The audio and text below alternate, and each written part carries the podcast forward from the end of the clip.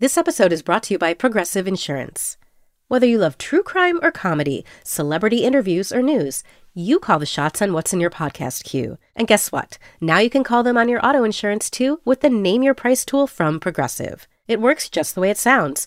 You tell Progressive how much you want to pay for car insurance, and they'll show you coverage options that fit your budget. Get your quote today at progressive.com to join the over 28 million drivers who trust Progressive. Progressive Casualty Insurance Company and Affiliates. Price and coverage match limited by state law. For the record, Claire Saffitz does not put dried fruit in cookies. Let's just get that clear right now. I just, in the past, when I've done it, I haven't liked it. So I just tend to kind of. What if it's an oatmeal raisin cookie? You're just you're just staying away. You're not engaging. Chris, I can't believe you're, you're really touching a third rail here. I just with- I'm just asking. Hey there, listeners, future callers, and cooking enthusiasts. This is Dinner SOS, the show where we help you save dinner, or whatever you're cooking. I'm Chris Morocco, food director of Bon Appetit and Epicurious. Now, there is a moment every cook's journey where they go from just following recipes to actually cooking. Of course, recipe following is a form of cooking, but it's like driving somewhere with Google Maps. You don't fully know how to get there without that map. Cooking without a recipe is a really exciting step for most home cooks. And when you know how to get where you're going, you can explore a few side roads and still feel confident you'll arrive at your destination. How do I look at that recipe before I spend all the time and energy cooking it and make sure that if I spend all the time and energy cooking it, what I'll get out is a new framework that I can play around with? Yeah. Oof. I mean, I this is this is it. This is everything, you know. I know. It's everything everywhere all at once. Maya's a 25 year old grad student in New York, and she's a pretty accomplished cook. When she wrote to us, she explained that she had a set of meal frameworks, more than a dozen things she really understands how to make, and that she cooks often. you know, I have a way I love to roast chicken. I'm not really looking for a new way to roast chicken on a weeknight. So probably I'm going to end up cooking the chicken the way I already know how and can do without thinking about it. Seared chicken thighs with some starch that you cook in the sauce afterward are clearly having a moment. When you say having a moment, what does that mean? Where is like- it having a moment? On what Uh, platform might it be having a moment? Would you like me to name the platform? Yes, Um, I, I, want names. A million recipes on New York Times Cooking that are, Okay. you know, you sear, you know, four chicken thighs and then you take them out of the pan and then you cook some aromatics in the fat and then you add in a quick cooking grain and then you put the chicken thighs back in the pot and you cover it in liquid and you walk away. Okay, let me posit a theory. Okay. ultimately you want cooking to be pleasurable and frankly there's something stressful inherently about like oh i've got to follow this recipe. Oh i'm gonna like mise en place this whole thing out. I've never cooked this thing before. Is that how it should look? Is this how it should look? Is this mm-hmm. right? You know whereas like you can enjoy yourself a little bit more when it's like yep it's pasta or Right. yep it's the chicken thighs and the thing with the rice you Right. know and and away you go you can like kind of tune out Exactly. But I think for me, the thing that is a turn off on a weeknight is cooking outside of the things that I know how to recognize. So I cook a lot of Middle Eastern and like Western European flavors. And those sort of frameworks and approaches to cooking I'm very familiar with and I can do without thinking. But as soon as I try to cook like a Korean recipe, for example, I feel confident that I could follow the recipe accurately, but it would take a lot of attention and I Mhm. wouldn't necessarily know what I was looking for. And so that's sort of what I'm struggling with because I'll end up with this list of new ideas that I'm excited about. But say I cook one of those a week on a Friday night when I have the time and energy. Sometimes what I get out of that is a new framework that I can add into my repertoire. But a lot of the time I end up with one new recipe that's great and I'll make it once a month or something. Um, so first of all, I'd love to just hear any of your frameworks or, or any recipes that you cooked once and, you know, you were like, wow, this is going to give me a whole new world of things to experiment with. But then also say I'm going to cook one of these more newer, complicated things for me, you know, once a week.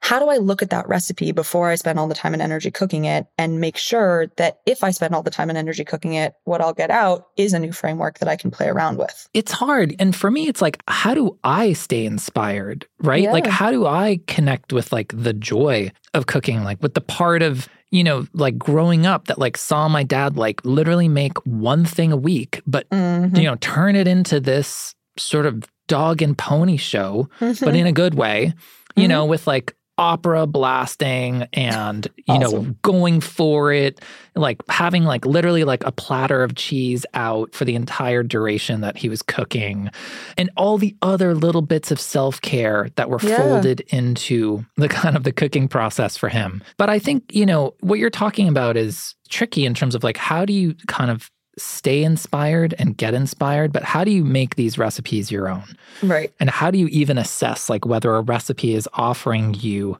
a framework for something that you can truly embellish on, that you can riff on? Um, so I'm, I'm sitting here, I'm literally like thinking, I'm thinking about this because there are, you know, certain combinations that I think just work Mhm. right? That I think are like broadly appealing. And I don't, and this is like me speaking as somebody who thinks about new recipes and how other people are going to perceive those recipes. Yeah, sure. Meaning, if you offer something up to the world that the world has never seen before, how is the world going to know if it likes it or wants to make it? Mhm. Yeah. right? So we have to kind of be able to sort of position recipes, not all the time, because sometimes, look, something just comes from a particular context and you can't try to understand it in relation to something you already know. Mhm, Meaning, there's a framework, right? So, like spaghetti bolognese, ragu al bolognese, mhm. you know, some long cooked meat based sauce with pasta or a noodle, right?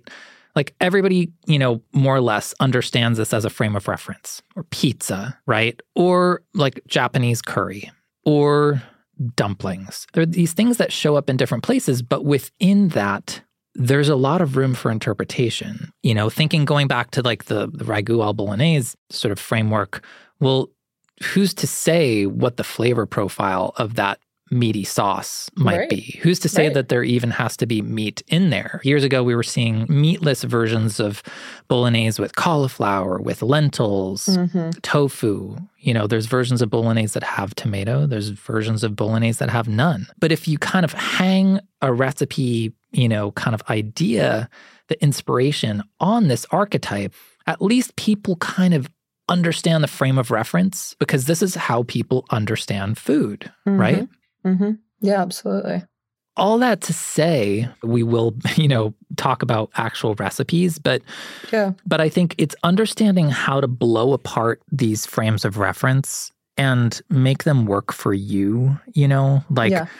what do you like about a niçoise salad, you know? Right. What do you not like about it? What does it need to do in order for you to register that it is this thing, you know? Yeah. Yeah. Yeah, absolutely. I think maybe what's happening is I'm getting sort of stuck in the flavor profile from whatever cuisine I think that original recipe comes. And then I, if, right, right, like this dish is cooked with shallots and garlic and you have it with avocado. And so I sort of think of it as vaguely Mexican and it wouldn't occur to me to add gochugaru, but I could. And that would probably be delicious. Yeah. So maybe that's part of I, my well, I think problem. I think there's something really instructive in there, and I think this is helpful, honestly, because I think this this lets me know that like, okay, w- we can bring some recipes to the table here, but then we can tell you how we'd like break them down. yeah, that would be fun. This question about frameworks gets to the heart of what we do as recipe developers. How can you take a technique or a dish that people understand, but somehow make it fresh and interesting again in a way where they're like, yeah, I want to cook this? So, to help Maya think beyond her own go tos, I knew I had to call on one of the best and her cat. This is Felix, my Felix. my most prized, beloved creature in the entire world. Felix, literally a black and white cat perched on your shoulders. Like a scarf. seemingly quite at ease. Yeah, like draped. Oh, yeah. like a stole, but alive. You know? Yes, yes. The feet are kind of dangling, but there's life there still. Claire Saffitz and I were colleagues at Bon Appetit for years. She's an incredible recipe developer, baker, and cookbook author, and extremely down to nerd out about cooking.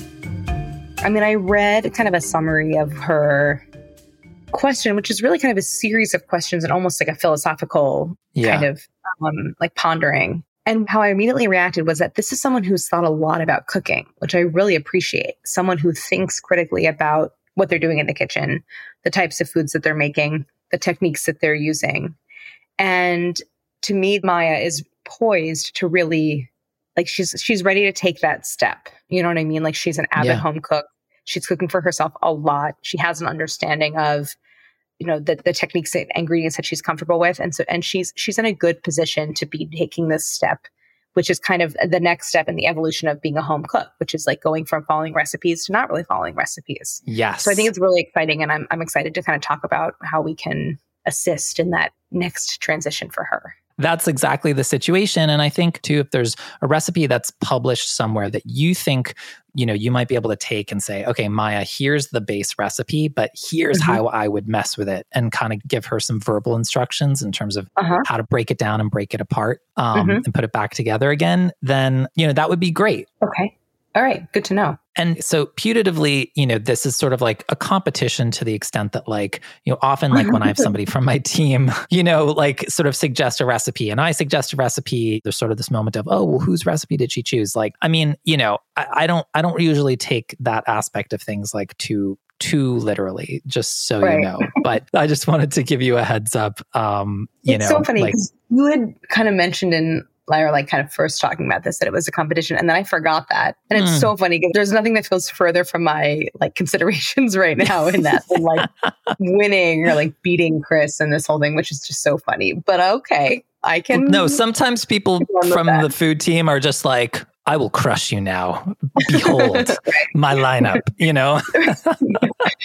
I don't know. I'm just, I felt like compelled to just say that out loud. And I just, the hope is honestly that we're able to put together like a list of recipes with some ideas that are Mhm. all of service to her. You know, like that's, that's the kind of the ultimate goal here. And for people to understand, like, how are we thinking about this and how can we bring somebody along with us? absolutely. Yeah, I'm so excited. So, Claire and I went off to brainstorm some recipe templates we could bring in to help Maya expand her weeknight repertoire. After the break, we'll get Maya back on the line to help get her inspired.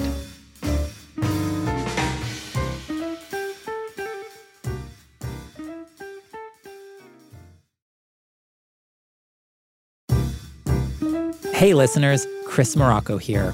If you find yourself in a dinner crisis, the Epicurious app comes to the rescue. Not only will you unlock over 50,000 recipes from Bon Appetit and Epicurious, but you'll also receive daily personalized recommendations based on your unique preferences and dietary needs. Head to the Apple App Store and download the Epicurious app to kickstart your seven day free trial today. Don't miss out on this culinary adventure. Start your free trial and let the Epicurious app be your kitchen hero. Happy cooking. Apple Card is the perfect cashback rewards credit card. You earn up to 3% daily cash on every purchase every day. That's 3% on your favorite products at Apple, 2% on all other Apple Card with Apple Pay purchases, and 1% on anything you buy with your titanium Apple Card or virtual card number. Visit apple.co slash card calculator to see how much you can earn. Apple Card issued by Goldman Sachs Bank USA, Salt Lake City branch, subject to credit approval. Terms apply.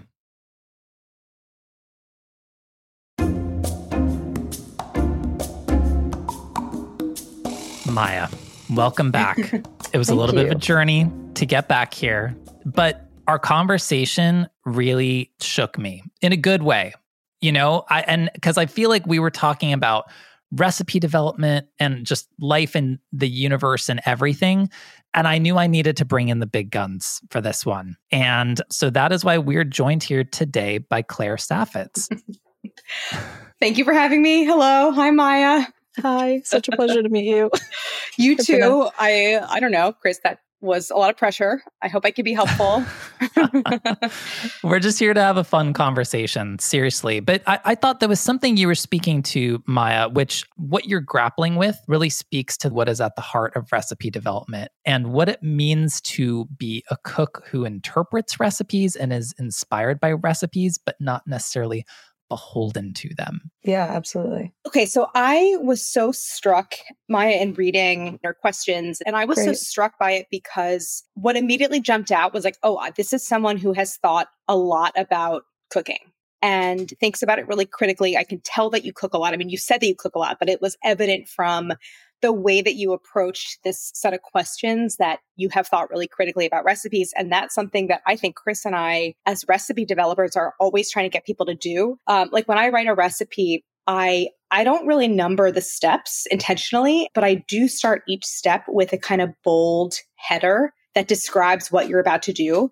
Because yeah. the idea is that if you're paying attention to that order of operations and the kind of general, again, framework to use your word, like the individual words kind of fall away and you mm-hmm. realize, like, okay, I understand what I'm doing here. So to see that you're already aware of these kinds of like overarching techniques and like types of recipes is great. And I feel like we can really help you get to the next step, which is sort of broadening your repertoire and adding new frameworks into your mix because it is really easy to get stuck in those ruts where you're just sort of like you're falling back on what you know because it's familiar and you i'm assuming like to be in the kitchen but it, it yeah. can get a little bit repetitive so that's why we're here yeah absolutely that sounds perfect i mean one of the just as a sorry I just obviously I'm Go very ahead. I'm really into this Absolutely. whole project, but I'm so I just Maya, I think I mean one thing that stands out to me about you is like your experience and your um, sort of knowledge about cooking is hard earned, and I think that cooking is one of those things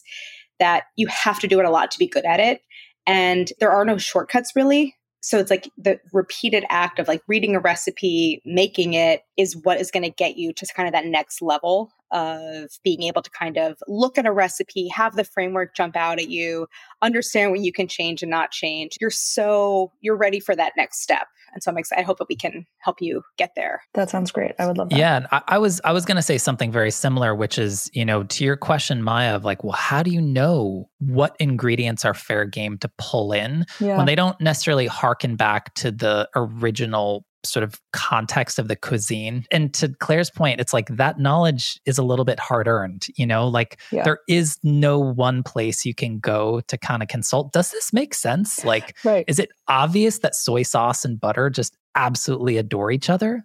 Like, no. maybe not yeah. until somebody's like, no, that's a thing, you know? Right you have to accrue this information kind of bit by bit and just sort of stack up those layers so you know what levers you can throw when you're doing oh here we go again with the chicken thighs with the friggin rice and the thing and yeah. you know um but you can see the possibilities in that. Yeah. I just want to say chris to add to your point and then we can actually like get into some of the sure, things yeah. because we could just kind of like whenever. We could noodle around. Right.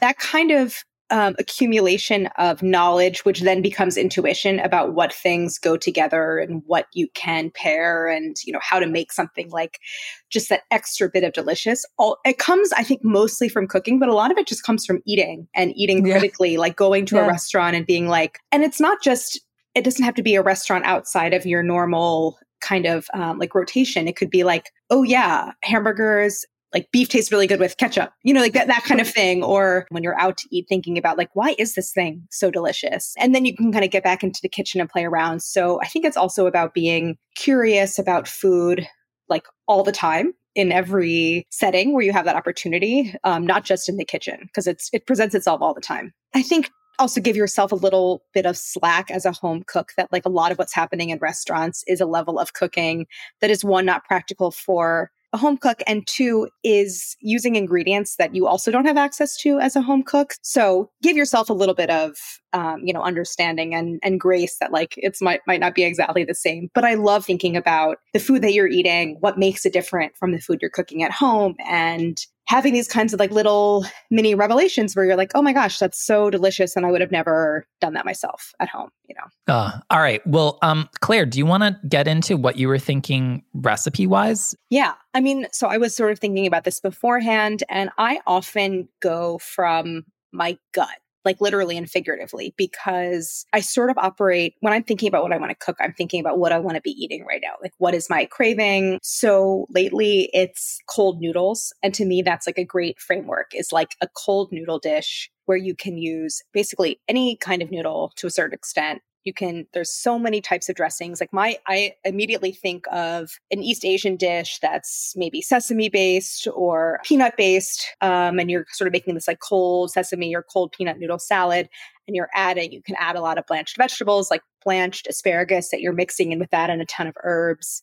Um, so that's a framework is just like noodles of all kinds, particularly cold noodles in for me warmer weather, and then in the colder months switching to like noodles and broth. I mean, there's a full six months of the year where the only thing I want to eat all the time is noodles and some kind of hot broth. So those to me, like uh, personally, are really helpful frameworks. Like I love soba noodles. I love udon. You could do it with a more sort of Italian or Western, like wheat based noodle. You could poach chicken and shred it and add that to your cool noodles. Yeah. You can do like thinly sliced leftover steak if you have that and, and add that in.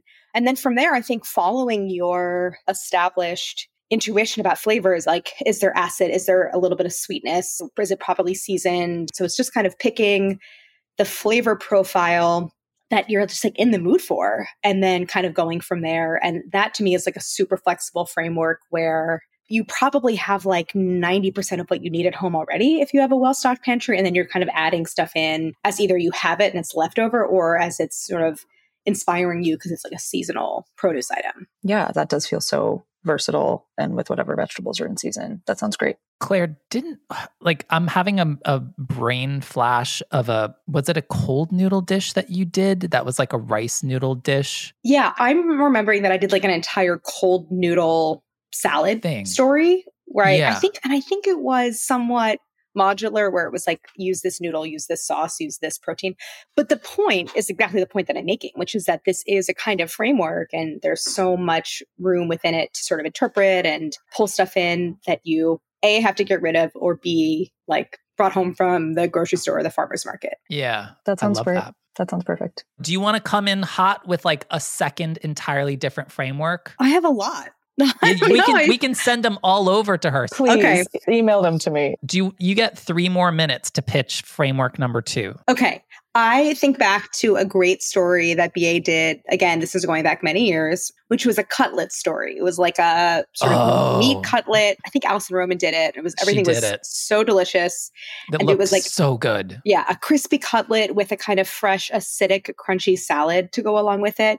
So to me, that's like a perfect framework. You can do chicken. You can do the, a chicken thigh cutlet, which would be delicious. You know, just kind of pounding it out. You can leave the skin on.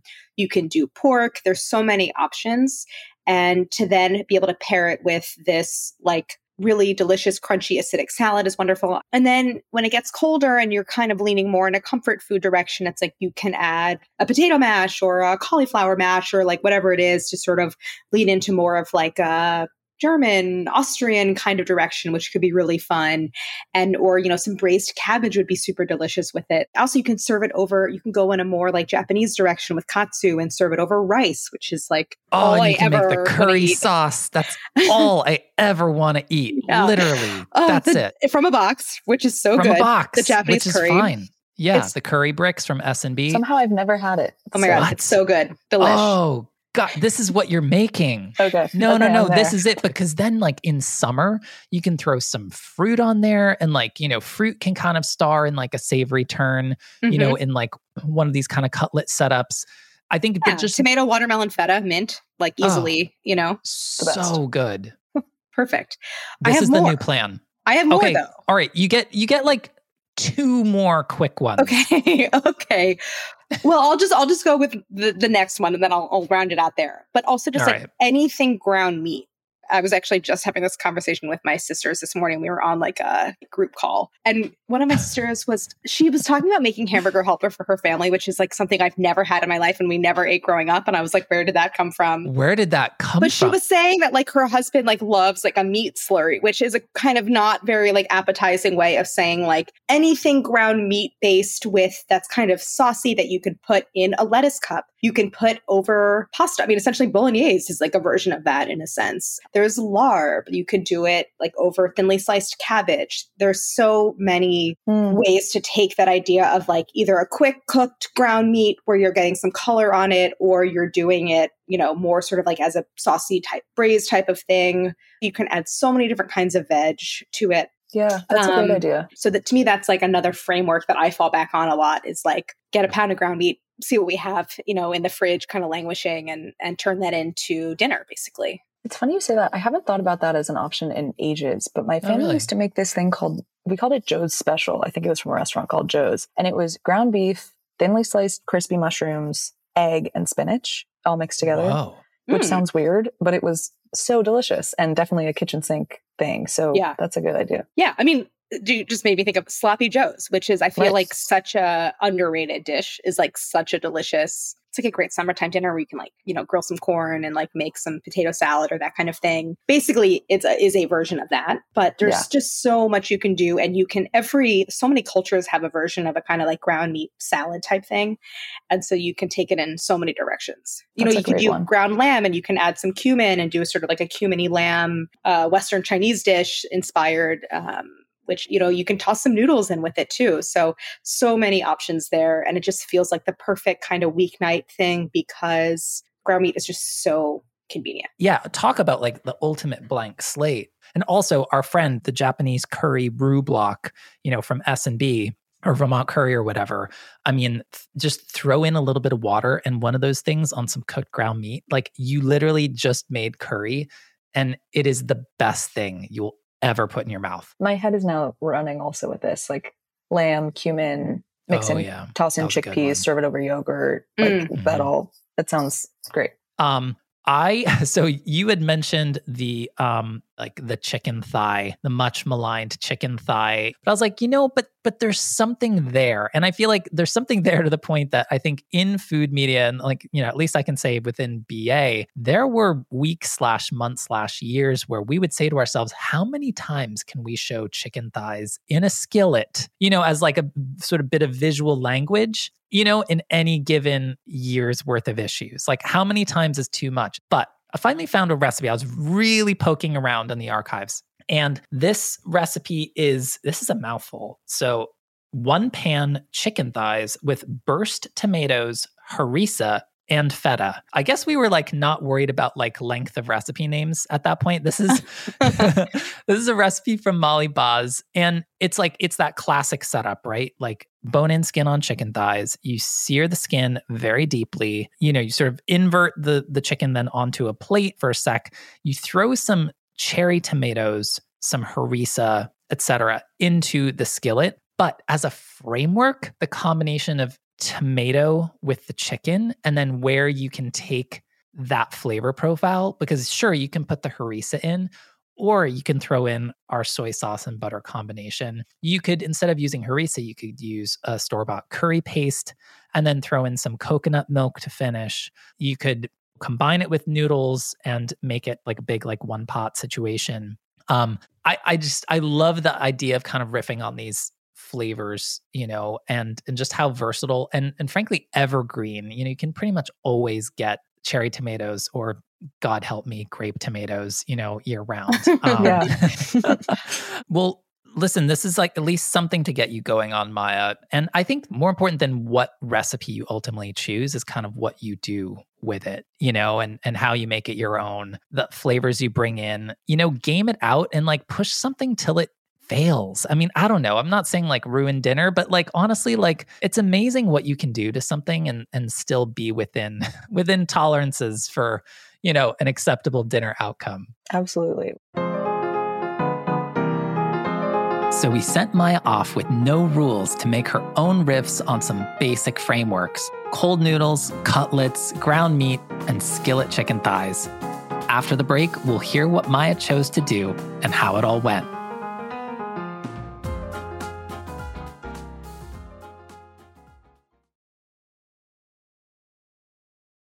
Did you know that kids eat 1,095 meals every year each?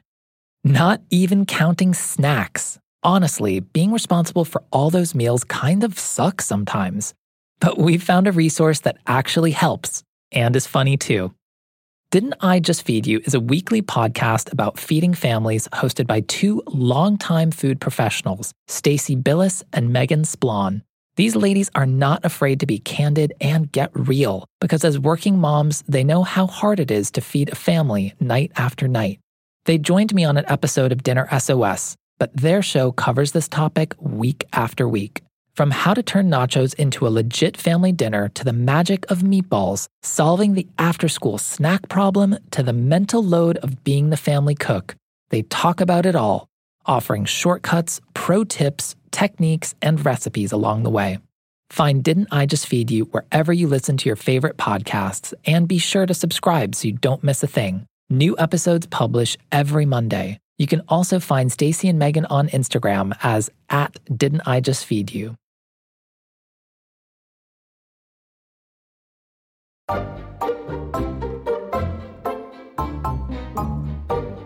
Maya, welcome back. So happy to be back. So I hear that you snuck this one in right at the buzzer. Is that true? Indeed. Dinner last night was Wow. quite an experience. Yes. Okay, well, let's roll the tape. So I was really excited by Claire's suggestion of a crispy cutlet framework. So what I'm thinking is I'll make four very similar or identical crispy chicken breast cutlets and then experiment with different ways I can apply that framework. Wow. How did it go? It went really well. It was such a blast, honestly. I loved our idea of a crispy cutlet as a framework, and I thought chicken was sort of the easiest to apply in a bunch of different ways. And we had talked about the idea of chicken katsu curry, which I loved. So I wanted to start there. And then I sort of thought about different things that I could do that might be really different from that and sort of highlight the fact that this is a really versatile approach to dinner. So I did one really simple, just with panko and the breading and a little crispy side salad, sort of inspired by um, the recipe that you guys sent or the sort of Bon Appetit guide for a crispy cutlet framework. And that was really delicious. I just did um, fennel and some slices of orange and salt and pepper and olive oil and vinegar. And it was really delicious. And then I wanted to experiment with putting some stuff in the breading. So I made a sort of classic chicken parm with Parmesan in the breading, made a really simple tomato sauce and just broiled it with mozzarella. That was Ooh. so delicious. And then I was also thinking about our conversation about being inspired by meals we'd eaten out. And there's a dish at a restaurant near my childhood home that is essentially a crispy chicken cutlet over sort of a Vietnamese inspired, I think inspired is the key word, um, sort of slaw situation with um, like a peanutty fish sauce vinaigrette and, um, you know, red cabbage and peanuts and lots of fresh herbs. So I looked at that menu and did my best to sort of recreate that salad and then put some desiccated coconut in the breading for that chicken. cutlet. Ooh. Um, it was so fun. I have some photos and I don't know if there's any way to show you guys. I just I just pulled it up. I'm looking at it right now. The coconut is so inspired. I love these ideas. And I feel Oh, like wow. you really took the spirit of this whole concept and ran with it in a way that I wouldn't have even imagined. But first of all, the cutlets look excellent. They look really, really good. They were harder than uh, I was expecting to get really even color. So a few of them have some dark spots, but otherwise, Yeah, yeah, yeah. That's very normal. I mean, you would have to use so much oil as to essentially deep fry them to get that perfectly even golden brown because that that darkening happens when it's in contact with the bottom of the pan. So that's Got very it. normal. Um, Chris, it makes me think of that recipe from Pietro's, which Oh is my like, God. great. I love that you remember that. yeah, that was we did a chicken parm recipe from the restaurant Pietro's in Midtown East, which is like a classic red sauce place. And they sent us the recipe. And Chris, you tested it, I right? did. and you basically have to slide this oh my god. this trash can lid sized pounded out chicken cutlet into a not even a tall skillet of 400 degree oil and it was like oh my god Just even laying it in, you like I like I signed a waiver. You know what I mean? it's just like Right. anything could happen. Like this is why buildings burn down because Yes. idiots like make stupidly large chicken cutlets inside of them and then like an hour later like ashes, you know? right so we we, we want to avoid that scenario which is feels like your life is on the line a little bit so you were right to to i think probably not go that route but the execution looks great it was really fun. I yeah, I just went sort of normal sized cast iron shallow fry instead of a sort of trash can lid sized approach. Right. Um, and yeah, it was it was really fun. I think, um, and obviously on a normal evening, I would make one of these for four Right. people instead of four different dinners. Um, but it was it was really fun. The curry is so delicious. Had never had it before, and it was great. I'm just very impressed that like you got down to the level of the breading in terms of how you modified it because you know I think like you it's not essential that you do that but I just think it's so interesting that you got that granular with your kind of the direction of your flavors. I think that idea of flavoring the breading along with the other flavors that you're incorporating into the entire dish also just really speaks to the idea that this is a framework. This is a kind of roadmap to something super delicious where you have this kind of central crispy protein, and then you can create all these sort of other satellite um, sort of like accompaniments to it. And it's so adaptable by the time of the year. Like now we're kind of getting into the height of summer. So the Japanese curry might be something you keep in your pocket for winter when it's like you get into sort of more comfort food frame of mind. And then, but having your kind of like crunchy green raw salady slaw things as an accompaniment too is so perfect. So it's just, it really is that adaptable. It's just really fun and it looks, it looks really phenomenal. Yeah, it was, it worked really well. I think they felt like really different dinners, which was sort of a cool surprise given that they were all fundamentally the same thing. So yeah, it was a great suggestion. Thank you so much. Fantastic. Yeah. I'm, I'm so glad you tried it. Yeah, talk to us more. How, what was the reaction of the people who also tried these? There was really positive. Um, you know, the salad I've attempted to recreate once before, and I think my roommate and I both felt like this was an improvement. Um, so that was fun. And otherwise, I think everyone felt like the curry was a real home run, and it felt so different from you know my take on chicken parm, which was sitting right next to it. So it was really cool. I think one thing that I didn't sort of experiment with as much in this particular version as I had hoped was sort of bridging ingredients from different cuisines. I didn't sort of push the boundaries as much within each of these cuisines as I could have. I think because I was trying to sort of see how many different sets of flavors I could get into with this one meal. But it was something I was trying to think more critically about as I was cooking. You know, I, I thought about putting fish sauce in the egg wash, for example, which is something that I haven't tried before, but seems like it would be really delicious. Mm. Um, so I'm gonna I'm gonna try to keep just asking myself those questions as I go, and hopefully find combinations that work well, even if they don't obviously go together for me. I'm going to definitely try to keep all of these things in mind and excited to work through some of the other suggestions that you guys gave. And I'm so appreciative and I think it'll really help sort of fix the the place I was stuck in and hopefully for other people as well. So thank you so much. Yeah. yeah our pleasure, Maya. Thank you. And Chris, I have a final question. Yeah, go. Did I win? oh my God. Yes, you won. I'm oh, okay. Okay. Not that it's a competition, but not just... that it's a competition. Right. yeah.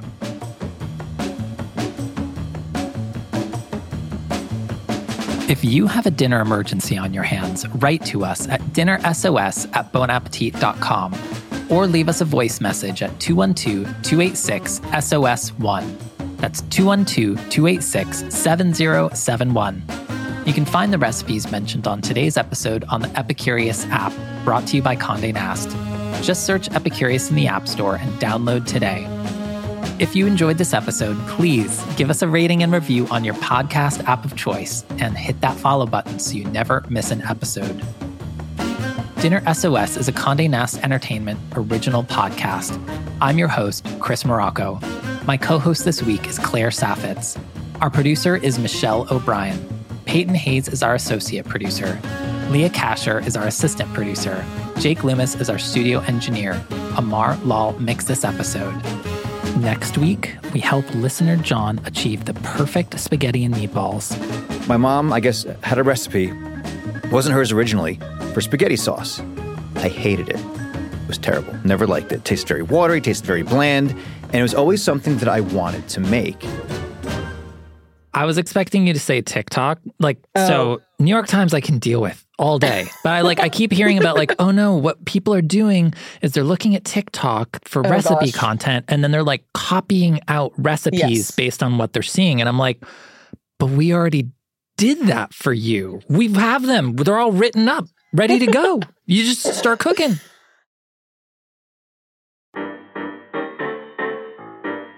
Here at Dinner SOS, we love tackling your kitchen issues.